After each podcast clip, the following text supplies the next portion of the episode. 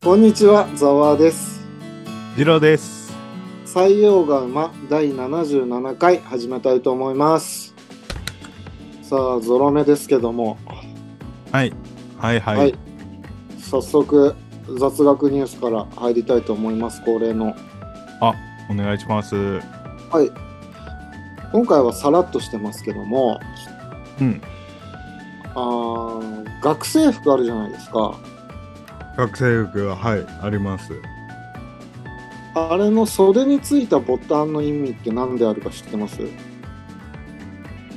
袖についてるボタンは、あの、後輩の女の子にあげるためじゃないですか。それは胸ですね。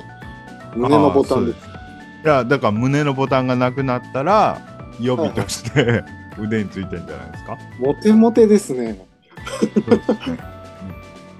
あれは実はですね、袖で鼻水を吹かせないためについてるらしいです。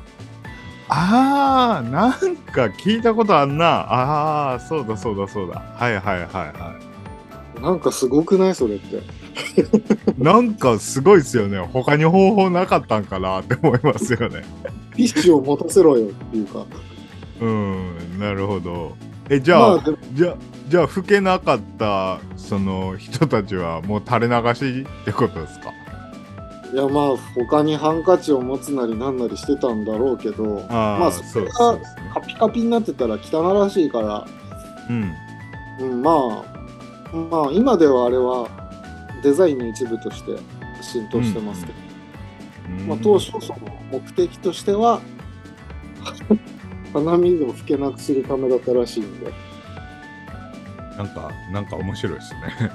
うん、なんかやり方が強引というか、そうですね。なんか力技ですね。うん、なんかそんな感じです。なるほど。はい。なんかありましたか？この1週間そう。ですね。この1週間、まあ、とにかく、ザワさんもでしょうけど、ちょっと仕事が忙しくてですね。本当ですよね。なんでしょう、これ。なんすかね、あの、多分俺が忙しいのとザワさんが忙しいのは別に何の因果関係もないとは思うんですけども、はい。えーっと、な、なんすかね、あの、急にたまたま、あの、なそれなりにボリュームのある案件が、こう、並行しちゃったっていうか、スケジュールが。いやー、月曜日会社に行きたくない。あ、まだ落ち着いてないですか、ザワさんは。落ち着いてないですね。まあ、行かなきゃ止まっていく一方なんですけどね。あーじゃあまあね飛んじゃうっていう選択肢もありますけどねまあ、最終的に精神が持たなくなったら飛ぼうかと思ってますけど。ああなるほど、うん、はいいんですよあの逃げるのも選択肢の一つですからい。そりゃそうですよ。体が資本ですからね。あの、そうそうそう。いうので追い詰められて自殺してしまう方とか結構いるらしいですけど、うん。迷わずそういう時は逃げちゃえばいいと思いますよね、本当に。ねえ。日本全部人全部ほったらかして。ねうん。あそういえばはい。えっと最近あのポッドキャストで、えー藤原信也さんカメラマンの写真家の藤原信也さんのポッドキャストを聞くようになったんですけど、うんうん。ご存知ですか？いや、全然ご存じてないですね。あのーメメントモリっていう本をだいぶ前に。に出した人、ああ、知ってるわ。はいはいはい。あああのそのメメントモリの中にちょっと有名な、あのー一文がありましてはいはい。あの人間は犬に食われるほど自由だっていう一文があるんですよ。はいはい。どういう意味だろう。えっとね なんかあのーまあその一文が書いてある背景に写真がバーンって載ってるんですけどはい。その写真が、えーインドに行かれた時にその、えー亡くなった方のご遺体をあのまあ野良犬が食べてる写真なんですよ。はいはいはい。でまあやっぱインドとかいろんなところを藤原さん巡られてでいろいろこうね死生観とかいろいろ考えるところがあったんでしょうね。それを見て、まあ人間は犬に食われるほど自由だっていう一文を書かはったんですね。ああ、なるわかります？この感覚。人間は犬に食われるほど自由だ。ほど。ちょっとわからないですね、僕には。僕このメメントモリに確か初めて出会ったのが多分20代半ばとかなんですけどはい。その時にああこれすごい印象深いなんかあなんていうかちょっとなんか死を恐れすぎなのかな我々はとかなんかいろいろ考えちゃったんですよ僕なるほど。でうんその時ちょうど就活してたんですよねうんうん。転職活動ではい。で、えー そのね何を思ったか僕履歴書になんかはい座右の銘のところに、はい人間は犬に食われるほど自由だって書いてあるんですよ。尖ってますね。なら落としますね。えーあの後から聞いた話なんですけどはいはい。そのまあ結局採用していただいたんですけど僕はその会社に。で今も働いてるんですけどなぜ採用したんだろう。でで後から聞いた話なんですけどその社長さんは、その俺が書いたその履歴書を見てまず気持ち悪いって思ったらしいんですよ。ああ、まあ第一印象はそうでしょうね。そうそうそう。いやもうちょっとこれはちょっとなんか頭いっちゃってるやつかもしれんからちょっと触らんようにしようって思ってはったんですけどはいはい。たまたまその社長の奥さんうんうん。奥さんもたまたまその履歴書をご覧になられてはいはい。でいや人ってのは会ってみんとわからんからとりあえず会ってみたらって言ってくださったらしいんですよ。ああ、でも正しいわ。それは正しい。会ってみないとわかる。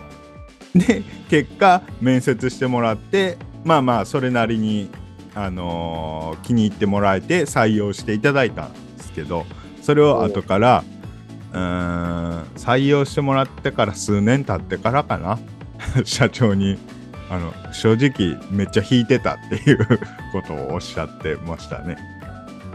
どうなんだろう。募集募集日数とかが少なかったのかな。そんなことあーまあ確かにうーんとその、えー応募してくる人とかが結構あアウトローっつうかちょっと年も行き過ぎてるみたいな人とかあーがいてちょうどいいその履歴書のことは置いておいてちょうどいいそのキャリアと、えーちょうどいい年代の人がもしかしたら俺しかいんかったんかもしれん。ああ、なるほどね。ああ、はいはい。まあ、そういう、うんなんか、ありますよね。な別に、うーん、なんだろう、神秘主義者とかではないけど、うん因果というかさ、うんこうなるべくしてなったみたいなところがあるような気がするんですよね。なるほどね。で僕は最近再びこの「人間は犬に食われるほど自由だ」っていう文言をちょっと考えてみたんですよ。ああ、再度ね。はいはい。そうそうそう。人間は犬に食われるほど自由だ。人間は犬に食われる権利もあるみたいな言い方じゃないですか。いやちょちょっとそれはん？って思ってそれより俺的にはえーっと人間は犬に食われるのも当たり前だの方がいいんじゃないかと僕は思ったんですよ。いや、文章変えちゃったのね。もう。もうその巨匠の言葉を勝手に自分的に解釈して自分で勝手に変えちゃったっていうだけの話なんですけど なんかそ当たり前だの方がなんかしっくりくんなと思って。え別に あの人間に人間は別に犬であろうと猫であろうと動物に食われるのも別にあたし大きな俯瞰の目で見ると別におかしいことはない。ひどいこともない。当たり前のことやって最近思ったんですよね。思い出して。そのメメントモリの一文を思い出して。どうですか？いやまず変えちゃダメだっていうのが最初にあってその人の言葉に対するリスペクトが足りないなって思いました。そうですね。そうですね。まああのーそそうだと思います。あのうん変えるべきじゃないしあのすごく身勝手なことを僕は言いました。はい。だからすそのいません。言葉にと添えられてる写真っていうのが、うんえっ、と、なんだっけ？えっとそのご遺体が亡くなった人のご遺体を犬が食べてる写真あー、なるほどね。あー、なるほど。さっぱりわからない。いや多分ねやっぱそういういろんな旅とかいろんな触れ合いとかを経験しないとその犬は犬に食われるほど自由だっていう境地には至らないのかもしれないですね。うーん、な、うんまあね。なんか、これ、二十歳ぐらいの、20代の頃にはい。見たんですね、これ。こあの僕ですか？そうそうそうそう。あそうそうそうそう。なんか今思うとさその若い頃の方が頭でっかちじゃなかった？ああうーんまあそうかもしれないですね。あーなんか僕はそうでうん。うん、だから学生時代に見てた映画なんかをもう一回今見直すと結構違う印象を受けたりするんですよああわかります。それはわかります。うん。昔はねとにかくロジカルにロジカルにって物事を考えすぎてた気がするんですよね、うーんなるほど。うん、理屈理屈理屈でもう最近はね、そのまま受け止めようとしか思ってませんあなるほど。うんうんうんあんまり深くというか、ロジカルに考えられることの方が少ないんじゃないかと思ってて、ああなるほどね。うん。だからこの言葉もそのまま受け取ればいいんじゃないですかね。ああなるほど。なるほどね。まあそんなもんですかね。最近思ったこと。わかりました。じゃあどうしましょう。もう本編入っちゃいますか。あいいんじゃないでしょうか。はい。じゃあお願いします。はい。えっ、と、今日はですね、えー牛、豚、鳥の動物福祉に関して。あ、福祉？はまあ、うんあの、聞いたことあるかもしれないですけど、この動物福祉のことをアニマルウェルフェアって言ったりするんですけど、ーはい。あ、聞いたことあります？いや、全然ないです。アニマル、なん、なんですか？ウェウェルフェア。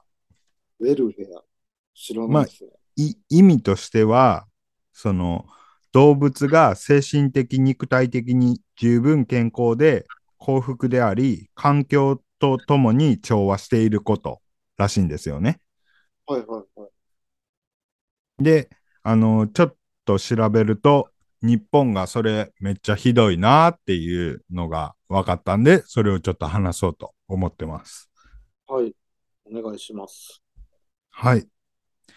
えーそもそも、あの、まあ、さ、普段僕たち、その、牛肉、豚肉、鶏肉食べてるじゃないですか。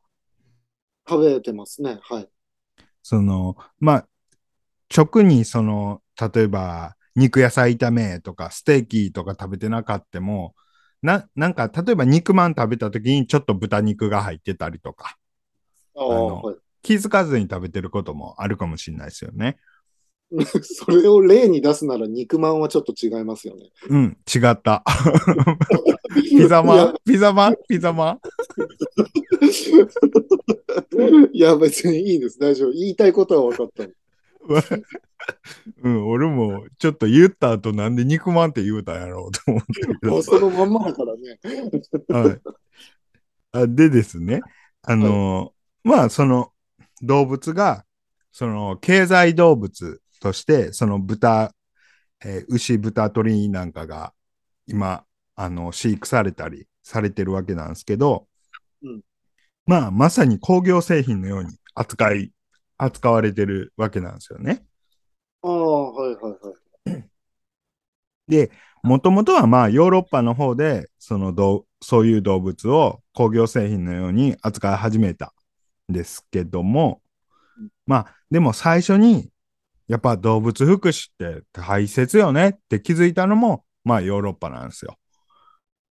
ああ、はいはいはいはい。なので今は結構ヨーロッパの方とかはあのそういうどその今まで経済動物として、えー結構むごたらしい扱いをしてきたことをこう見直そうよっていう動きがやっぱ活発で、はいはい。まあ、まあ、あとやっぱビーガンの人とかベジタリアンの人とか増えてきてたりね。うん、まあね。はいはい。で、まあアメリカなんかでもやっぱそういう動きは結構あるんですよね。うん。そういう牛とか豚とか鳥の飼育方法もあの見直そうよっていう動きがあのすごく活発に行われてるわけですよ。そのヨーロッパとか。アメリカの方では飼育。飼育方法に限った話してんの？あ、そうですね。だからそのあ飼飼育、まあ最終的にお肉とかになる過程で結構ひどいことやっちゃってるよねっていうのを、ああ、はいはいはいはい。そう、そこをちょっと今回話したいんですけど、はい。で、まあ、あの、今回はその世界のことっていうか、日本のその動物福祉に関して。はい。はい。じゃあね、えーっと、牛、豚、鳥、どれからがいいですかね？うーん。そうだな。鳥でお願いします。はい、鳥。えっとね、は鳥は、えーっとですね、えー今日本でうん、えーまあ、94.1%のそのうん鳥、えー鶏がバタリーケージっていう、まあ、に20センチかけ20センチくらいのゲージに入れ入れて飼育されてるんですね。ああ、俺ね、小学校の頃見たわ。見学しに行ったわ。うん、した？結構ぎゅぎゅうぎゅうの状態で。もうなんか卵を産む機械みたいになってた。あそうそうそうそうそあ、はいはう。い。もうそその中で死ぬまで餌を食べて卵を産み続けるわけですよ。恐ろしいよね。だからストレスがまあ半端ないんですよね。ああ、はいはいはい。あと、ああいう風に飼育されると、まあすごい密な状態だから、まあ、あのコロナじゃないけど、あの、病気、な伝染病なんかにかかったりすると、一気にであの移っちゃうわけですよ、周りに。でも鳥インフルエンザなんかですごい殺処分されてたよね。そうそうそうそうそう。で、それを、まあ困るから防ぐために、抗生物質とか、えービタミン剤とかで薬漬けにしてるんですね。おお、あと、そその、鶏っていうのは、現在、あの、日本では大きく分けて3種類いまして、えーっとね、地鶏、えー、銘柄鶏で、えーえーブロイラーっていう種類。ああ、今言ってんのがブロイラーだよね。そうそうそうそうそう。で、このブロイラーってのが今流、国内で流通している鶏肉の9割以上ですね。それってすごいね。9割以上なんだ。そうあ、。そんな多いとは思わなかったわ。なんか、いつの統計かわかんないけど、多分ここ10年くらいの統計だと思うんですけど、えー記事によっては97%ぐらいって書いてるのもありました。どうだろう。そんな多いのか。そうそうそうそいや、たまにその旅行先で地鶏なんかを食べるとさ、う。うんあのうん。味音痴の僕でも、あ、美味しいなって思う。ああ、なるほどね。親高知とかさ、中ああ、いいですね。九州の方の、なんだっけ、あれ、うんうんシャモか。シャモ、シャああ、はい。あの辺とか、はいはやっぱ地鶏うまいなーって思うんですよね。うんうんブロイラーがそのパーセンテージってすごいですね。そう。だから、もう、普通にスーパーに行った時に、あの、国産鶏って書いてるのは、まあ、ほぼブロイラーってことですね。ああ、そうなんだ。で、この、まあ、ブロイラーのね、生産方法が結構すごくてね。まあ、ブロイラーって短期間で急速に成長させるために作られた商業用の品種なんですね。品種改良されて。まあ、さっき、あの、バタリーゲージって言ってたのは、卵の方。卵用の鶏。ああ、はいはいはい。で、ブロイラーってのが、まあ、肉用、鶏肉用の鶏。ああ、はい。で、このブロイラーは、あのーその卵用の鶏とは違って、基本的に平飼いなんですよ。平飼いって、まあ、その、普通に地面の上で。ああ、はいはい。で、あの、この、まあ、平飼いはいいんですけど、ただ、このね、これまたね、密度がすごいんですよ。あの、1平方メートルの中に20羽くらい敷き詰めるんですよ。うわー、3つだね。そう。で、えーっと、狭いから活動量も少なくなるわけですよ、運動量が。はいはいはい。で、それによって餌もバリバリ食わされるから、ブクブク大きくなっていくんですよ。まあ、生産者としては、そっちの方が都合がいいってことでしょ、そうそうそう。だからもうその一商品、経済商品として考えるなら、うん、やっぱそっちの方があのメリットあるよね。でもこれ数字だけ見るとちょっと怖くて、あの、普通、普通のと鶏って最低でも、えーっとね、100日前後かな？くらい飼育されてお肉にされるんですよ。えーっと、100日って卵からひよこが帰ってってことだよね。あ、そうそうそうそうそう。えーっとね、80日から150日とか書いてあったから結構幅があるんですけど、まあそれでも100日ぐらいかな。で、このブロイラーは半分くらいの期間で、あの、お肉にされるんですよ。1ヶ月弱ってこと ?2 ヶ月かかってないってことか。そうっすね。長くても2ヶ月。短いと1ヶ月ぐらい。すげえな。生まれてから1ヶ月でもう食用に行くんじもう、あーもう、だから急激なスピードで、あの、でっかい鳥になっちゃうわけですよ。ひよこから。それは薬で無理やりでかくしてんだ。あ、それもあります。あのーホル、えー成長ホルモン剤みたいのを餌にいっぱい入れて、で、あ大きくしたり。あと、その日光を当ててビタミン D を、人間もそうですけど、ビタミン D を形成する必要があるんですけど、そのために、えーっと、に、えー日射時間を伸ばしたりしてるらしいです。無理やり。で、これで結果としてですね、今、えーその、なんて言うんですかね、えー大規模集中型畜産業といいますか、そういうのを取り入れ始めて、さっき言ったような結果になってるんですけど、えー取り入れる前と後ではどれくらい生産量が変わったかっていうと、えー卵に関して言うと、えー以前は年間80個やったらしいんですよ。大体。でも現在は、えー年間300個らしいです。そ、それ、ど、どういうこと？何話、何話でってこと？あ同じ、ごめんなさい。い1羽の鶏が、えー産む数、年間に。え、恐ろしいわ。3倍以上じゃん。あそう、4倍弱ですね。あー、そうなんだ。で、お肉に関しては、まあ、お肉に関してはさっき言いましたね。えーそう、100日以上かかってたのが、えーまあ、一月、二月ぐらいになりましたと。えそんな肉をふ普段から我々は食べてて平気なの？別に害ないの？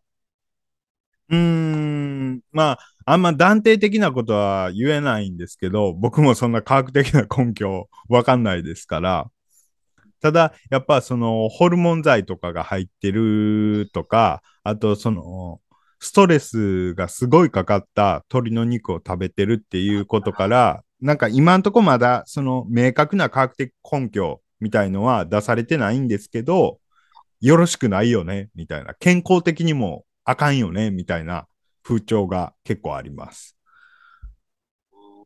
コスト面がどれぐらい差が出るんだろうまあ、大、だから、その、えっと、値段にすると、まあ、一概に言えないですけど、あるブログ見てたら、えーそのブロイラーだと、お肉に関して1キロ500円ぐらいのが、えーっと、うん地鶏とかやと、えーまあ、1000円、1500円って倍以上するみたいな。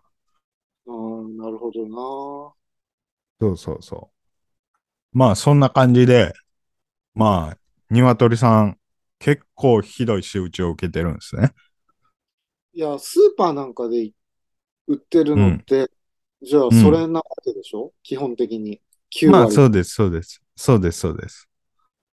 あれってさ、あの、無駄な抵抗かもしんないけどさ、あの、はい。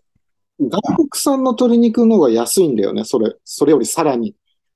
ざ、ん？あ、外国産。はい、はい、はい。だから、あえて国産を買うようにしてんだけど、あんまり意味ないかもしんない。えーっとね、その、えーっと、ちょっとごめんなさい。鶏と豚肉に関しては、ちょっと、あの、わかんないんですけど、うんえーっと、牛肉に関して、牛肉に関して言うと、うんあの、結構、あの、アメリカ牛って結構多いじゃないですか。スーパーとか行っても。多いね。なんか、あんま好きじゃないんだけどね。臭い、臭いから。ああ。で、あの、実は日本って、あの、成長ホルモン剤、まあさっきホルモン剤も使うことあるって言ってましたけど、ほぼ使われてないんですよ。ああ、はいはいはいはい。えーっと、さっき言ったみたいな抗生物質とか、えーっと、あとビタミン剤なんかは使われてるっぽいですけど、ホルモン剤はそんなには使われてないらしい。これは、あの、そういう規制が日本にあるかららしいんですけど、いや、つだって抗生物質なんてなんか体内に蓄積されていきそうで怖いんですけど。そうですね。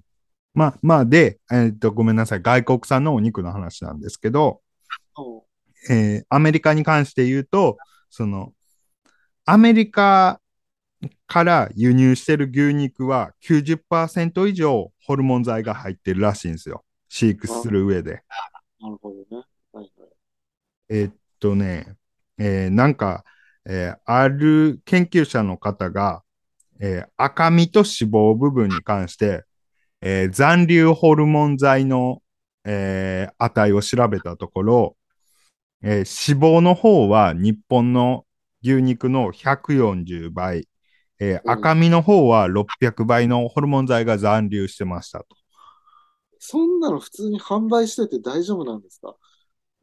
うん、あの、日本、日本はね、その、日本ので飼育してる国内の、そのお肉に関しては、あかんよって言ってるけど、輸入するお肉に関しては、そういう規制をかけてないっぽいんですよね。いやー、だってスーパーで選ばなくってもさ、うん例えば、ファミレスで出されるハンバーグとかさ、そうそうそうそ買われてるかもしれないわけでしう。ょ。うん。定食屋とかね、安い定食屋とかやと、もしかしたらね、あの、コス、安く定食を提供するためにね、使ってるかもね。もう外食できないですよ。で、あの、えーただ、アメリカ国内では、あ日本、日本に輸出してるその牛肉に関しては90%以上はそのホルモン剤使ってるらしいんですけど、えーアメリカ国内は、えー冒頭に言ったみたいに意識が高くなってきてるから、そのオーガニックであったりとか、そういう変な化学物質の入ってないお肉が需要すごいんですよ。だから、あの、逆にそういうホルモン剤とか売ってると売れないんですよ。なるほどね。消費者が賢くなってんだね。そうそうそう。あ、もちろんエリアによると思いますけどね。あの、アメリカって広いから。で、えー、だからアメリカ、極端な話、アメリカ国内では、そういうホルモン剤とか使ってないお肉が多く売られている。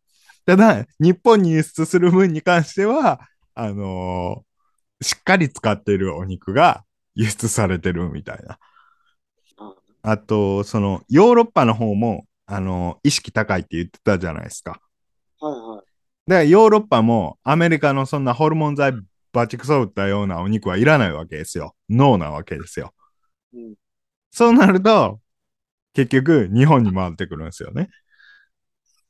まあでも向こうはマクドナルドやケンタッキーなんかでガンガン使ってんじゃないの？うーん、ちょっとわかんないです。そこまではちょっとわからないですけど、まあ、あのー事実として、あの実際アメリカのそういう輸出、えー輸出業、お肉の輸出業を担当してる担当官の人が、担当者の方が、あ、日本に輸出してるお肉は90%以上ホルモン剤、成長ホルモン剤使ってますよって言ってたみたいです。まあ隠してないだけフェアだよね。そうそうそうそうそう。買わないかはあんたがたちが選んでってそうう。そうそうそうそうそうそうそう。言ってくれるだけマシだよ。うん。そう。じゃあ次に豚。はいはい。まあ豚って言っても、主に母豚に関して。お母さん豚。あメス。ですね。そうそうそう。このね、お母さん豚が結構ひどい扱いを受けてまして。はい。あ、ごめんなさい。ちょっと鶏の話にちょっと戻ってもいいですか？はい、どうぞ。あにすみません、言い忘れてた。日本ではまだ、えー、94%ぐらい、そのさっき言ってた卵を産ます鶏に関しては、バタリーゲージっていう狭いカゴであの飼育してるんですけど、ヨーロッパとかアメリカでも州によっては、もうバタリーゲージ買いは禁止されてるらしいです。ああ、はいはいはい。で、平飼いをさせてるんですね。うん。広いところで。はい。だからまあね、あの、平飼いした方が、あの、平飼いの卵を買った方が、えーそのムーブメントが日本国内でも起きれば、そういう、えーなんていうんですか、密な状態で飼われる鶏が減ってくんじゃないかなっていうことも言えます。卵に関して言えばさ、はい。異常に安いのがあるじゃない。あれありますね。買わないんですよね。あー怖いっす。怖いっす。6個入りで50円しないような値段で売られたりするしてんだよ。えー、そんなんあるんや。あるあるある。ああ、怖いそんな逆に買えないんですよ。ああ、なるほど。じゃあ、すみません。再び豚に。はいはいはいはい。えーっとですね。まあ、子供を産むために飼育される母豚、お母さん豚は、えー妊娠ストールっていう、まあ、檻の中に入れられるんですね。はい。妊娠ストール。はい。えっとですね、まずね、このお母さん豚になる豚は、生後8ヶ月程度で種付けされるんですよ。生後8ヶ月？そうそうそう。?1 歳になってないってことね。まあそうですね。そうですね。で、その後、えー一頭一頭が別々のその妊娠ストールっていう檻に入れられるんですけど、まあこれもめちゃくちゃ狭いんですよ。なんでそんな狭くてんだろうね。法律なんだろうか。いや、いや、管理しやすいからじゃないですかね。で、もうこの妊娠ストールっていう檻が、もうほんま狭くて、方向転換もできないんですよ。うわー、床ずれになっちゃうじゃん。そう。実際、床ずれになってる豚がいっぱいいるんですよ。あらまあ。そう。まあ人間やと1畳くらいのスペースにずっと押し込められてる感じですかね。いやー、きついわ。そ気狂うわ。で、まず妊娠したら、その妊娠ストールに入れられます。で、はい。えー出産前になると、その、また別の狭い檻に移動させられるんですね。はい。で、そこで子豚が生まれますと、えーもう生まれた瞬間、母豚と子豚分けられるんですよ、檻を。ああ、そうなんだ。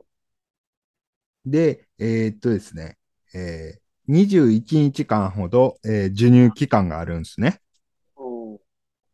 で、えーその21日間ぐらいが、もう授乳期間が終わると、そのお母さん豚は次の種付けに回されるんですよ。はいはいはいはいはい。で、また種付けが終わると妊娠ストールっていう流れを、あの、繰り返すんですね。お母さん豚っていうのは。はいはいはい。これが、えー結局ですね、1年に平均2.2回出産をさせられるみたいです。1年2.2回か。うわはい。で、えーっと、生後4、5年で屠殺されるらしいです。ああ、食肉になるの？それ、それは。そう、食肉になるんですけど、まあ多分その体力の低下とか、運動、運動もろくにできてないから、まああまり質の良くないお肉なんで、すごい安い値段で買い叩かれるみたいです。だからドッグフードとか、ああいうのになるのかもしれないね。かもしんないですね。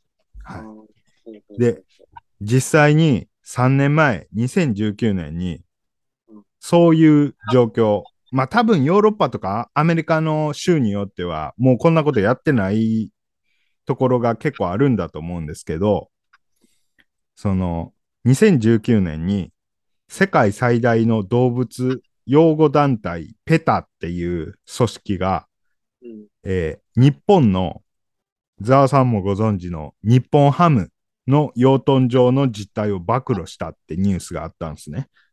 ああ、なるほど。そう。これが結構ひどくてですね。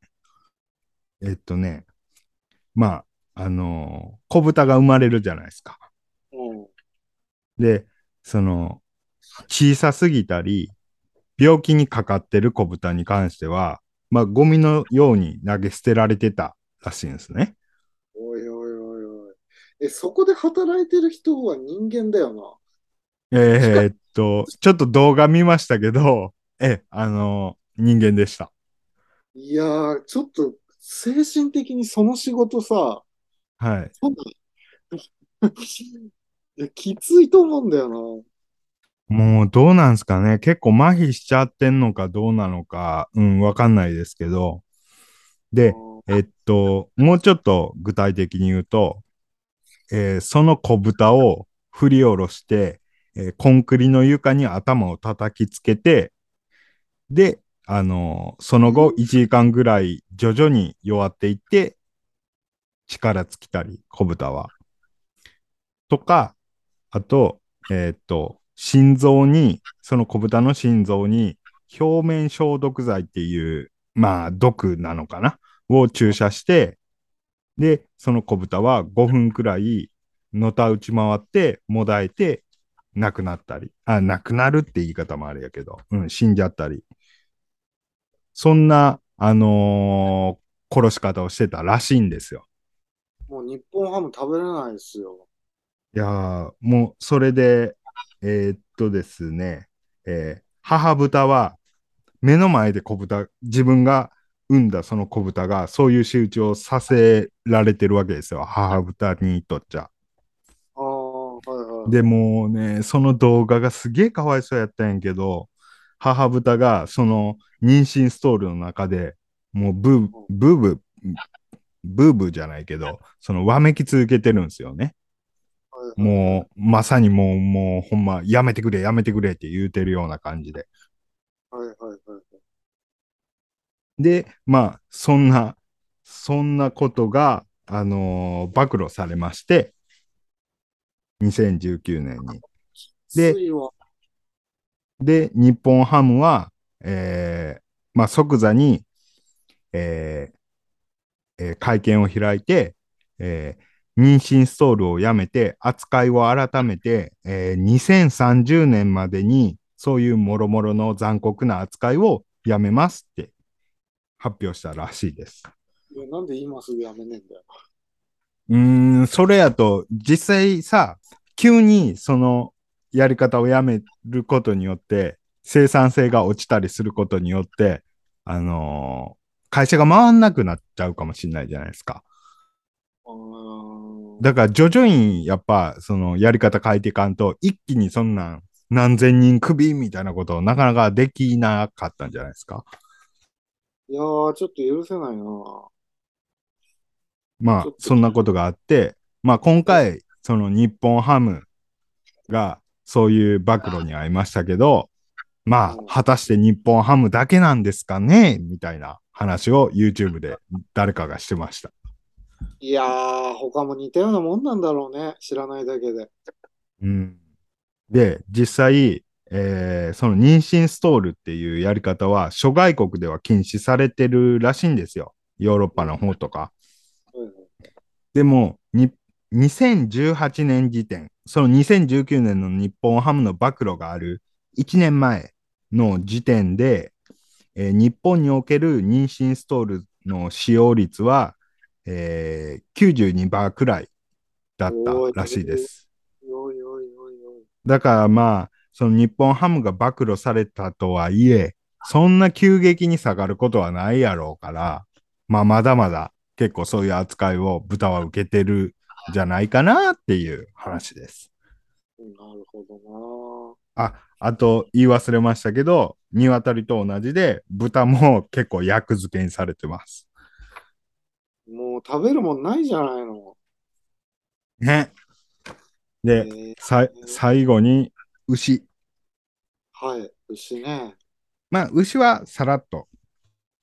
えー、まあ、牛の乳牛に関して、うんまあ、ザワさんもイメージ湧くと思うんですけど、はいえーまあ、日本の乳牛って90%以上がほとんどつなぎ飼いなんですね。あの、柵でこう分けられて、えー、なんつうの、顔だけニョキって出して餌やったりとか、水飲ましたりとか。はいそう。で、あの空間で、まあ、なんていうか、よくよく考えてると見慣れてもたからあれやけど、あれって結構ひどいよねっていう話を記事でされてて、でで、えーその牛も同じく薬漬けなわけなんですよ。あーはいはいはいで、えーっと、まあ、海外から輸入してる飼料、まあ、餌ねうん。餌とかを、えー結構、やら、えー餌として、飼料として乳牛にあげてるんですけど、まあ、その飼料に、えー残留農薬がたくさんあるっていう飼料も結構あるらしくて、あー聞いたことあるな。はいはい。で、それが牛乳にも実際問題が出てきてるみたいな話も結構あるらしいです。えーだから結局、なんて言うんだろう。悪循環っていうかさ、うん。薬漬けの牛を、うん。牛の糞を肥料にして、すると土壌が汚染されるんだよね、まず。で、その土壌で作った野菜も汚染されて、うんうんうんうんずーっとぐるぐるぐるぐる続いちゃうみたいな話を聞いたことはありますね。うん。うん。そう、そう。だから、その、もう餌っていう話になってくると、いくら、例えばそういう狭いところに敷き詰めなく、敷き詰める飼育方法じゃなくても、結構放牧させてたとしても、食べてる餌が、そういう餌やと、ちょっとねっていうところもあるんですけどね。なんかもうこうなってくるとさ、個人で買えるようなさ、簡易的な残留農薬が調べられるキットみたいのがめちゃくちゃ売れるような気がするんだけど。ああ、そうですね。で、一回買ってから調べなきゃいけないですよね。それ、めんどくさいけど。まあでもそしたら次から買わないじゃん。まあ、そうですね。だから、うん、そういう売り方をしてる会社の肉は誰も買わなくなるから、うんうんうん。あまあ、で、あと、まあ、これは信じるしかないんですけど、実際、その、豚とか牛とか、えー、鶏とかのお肉とか卵に関しても、その、ちゃんと、その、ストレスフリーな環境で育ててて、餌も、あの、そういう農薬とか使ってない、なんていうか、有機的な餌で育ててますっていうお肉とかも販売されてますよね。ネットとかで調べるとすぐ出てくると思いますけど。ちょっと高いんだよね。そう。やっぱね、そういう鶏で言えばブロイラーみたいな、そういうお肉と違ってコストがかかるから、やっぱ高くはなっちゃいますよね。でもそういうのを買うべきなんだろうな、本来は。そう。で、僕も、僕もザーさんも、そんなめちゃくちゃ肉食べるタイプではないじゃないですか。そうですね。はいはいはい。そう。だから、まあ、あのー、たまに食べる肉は、そういういい肉を食べてもいいんじゃないかなとは思いますけど。なるほどな。そう。実際やっぱそっちの方が結構美味しかったりするらしいですし。まあ、そりゃそうだろうね。そう。で、まあそういういろんな現状、問題があるんですけど、なかなか日本政府、国内規制が必要って認識はしているけど、なかなかこう、どういう、えー、そういう規制導入には積極ではないっぽいらしいです、現状。まあ、いろいろ、それで生活してる人もいるから、あれなのかもしれない。そうそうそう。急激に変えるのは難しいかもしれないですね。で、えっと、多分こういう飼育方法が、えー、た、もうこの辺は憶測なんですけど、僕の勝手な。この辺の飼育方法が導入されたのって、多分60年代、70年代くらいなんですよね。高度成長そうそうそうそう。こう、もう爆発的に人口が増えてった時ですよ。はいはいはい。だから、やっぱそういうのもあって、こういう飼育方法、さっき言ったような飼育方法が定着しちゃったのかもね、とは思いましたけど。なるほどな。うん。で、やっぱ、この日本ってなかなかこう、やり方をフレキシブルに変えるのってちょっと苦手じゃないですか。苦手なところが多いじゃないですか、傾向として。ああだからなかなか難しいのかもしれないですね。で、あともう一つ、えー、2020年のオリンピックあったじゃないですか。2年前の。あ、2年前、去年や。去年や。2021年のオリンピック、東京オリンピック。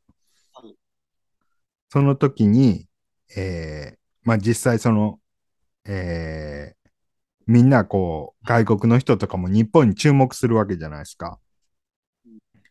で、ニュースには、日本国内でのニュースにはならなかったらしいんですけど、えー、そういう現状を、日本の畜産業の現状を、えー、知って、えー、もう日本の卵は絶対食べへんみたいな人が結構増えたらしいです。なんかさ、結構ヨーロッパの方とか、そういうことに敏感だって言ってる割にはさ、うんうん。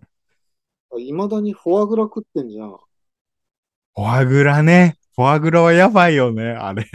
やばいよ、フォアグラは。本当あに、ね。れ、僕、詳しいこと知らないですけど、めっちゃストレスかけると、ああいう、なんか肝臓かなんか知らんけど、フォアグラができるんですよね。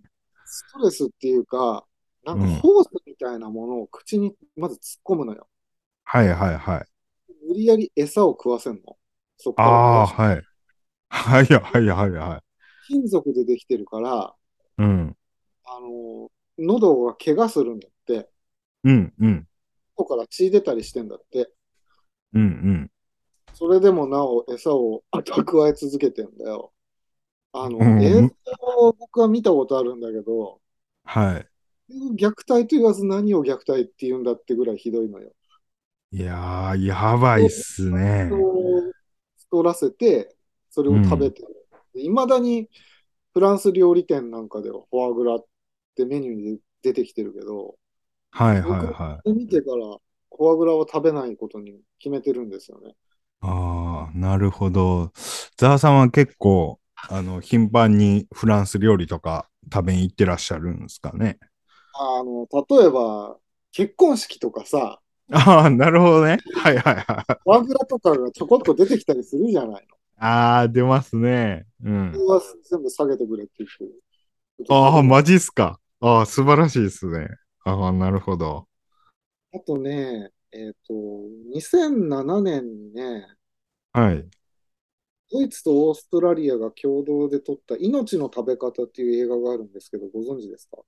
ああ、ちょっとわかんないですね。これは、もし興味があるんだったら見た方がいいです。ああ、ちょっとそれはすごく勉強になりそうなやつですね。ドキュメンタリー映画なんですけど、はい。マジでオートマチックに食肉加工されていく、うあれ、ん。様が見れるんで、なんかいろいろ賞も取ってるんだよな、確か。うん。なるほど。はい。で、今日、そういうことを調べてまして、うんなんか、いいお肉ないかなとか、結構調べてたんですけど、あのー結構やっぱ危機意識持って、えー取り組んでる、えー畜産業の方も少なからずとも結構いらっしゃるので、はいはい。繰り返しになりますけど、そういうところ、ちょっと高くても、そういうところからお肉買うようにしたいなと思いました。偉い。まあ、ジロちゃんぐらい高級鳥ならそれも可能でしょうけど、おいおいおいおいおい、おいおいおいおいおい、白球や、白球。まあ、でですね、あのーちょっと暗い話ばっかしましたけど、えっとね、実は近年、えーブロックチェーンを使った、そういう、えー飼育方法に関する透明性の担保をしようっていう動きが出てるんですよ。なるほど。その食品の原材料から製造管理運搬販売といったサプライチェーンに透明性を持たせて食の安心安全を提供するみたいなねいいじゃないですか。そうそういう動きが出てて、えーやっぱこれもあのヨーロッパになっちゃうんですけどノルウェーではサーモンに関してある会社がそういう取り組みを始めたりフランスでは鶏肉に関してそういう取り組みを始めたりしててで日本でも遅まきながら、えー最近ですねえーっと三菱ケミカルホールディングスってところが、えー NTT とか、えー堀場製作所とかいう会社と連携して、まあその国産食品の、えー生産履歴の追跡システム。まあはい、だから、あのーさっきも言いましたけど、サプライチェーンですね。そのサプライチェーンがしっかりししっかりしてるんかっていうことを、えーシステム化して、えーで、それの実証実験を最近始めたらしいんですよ。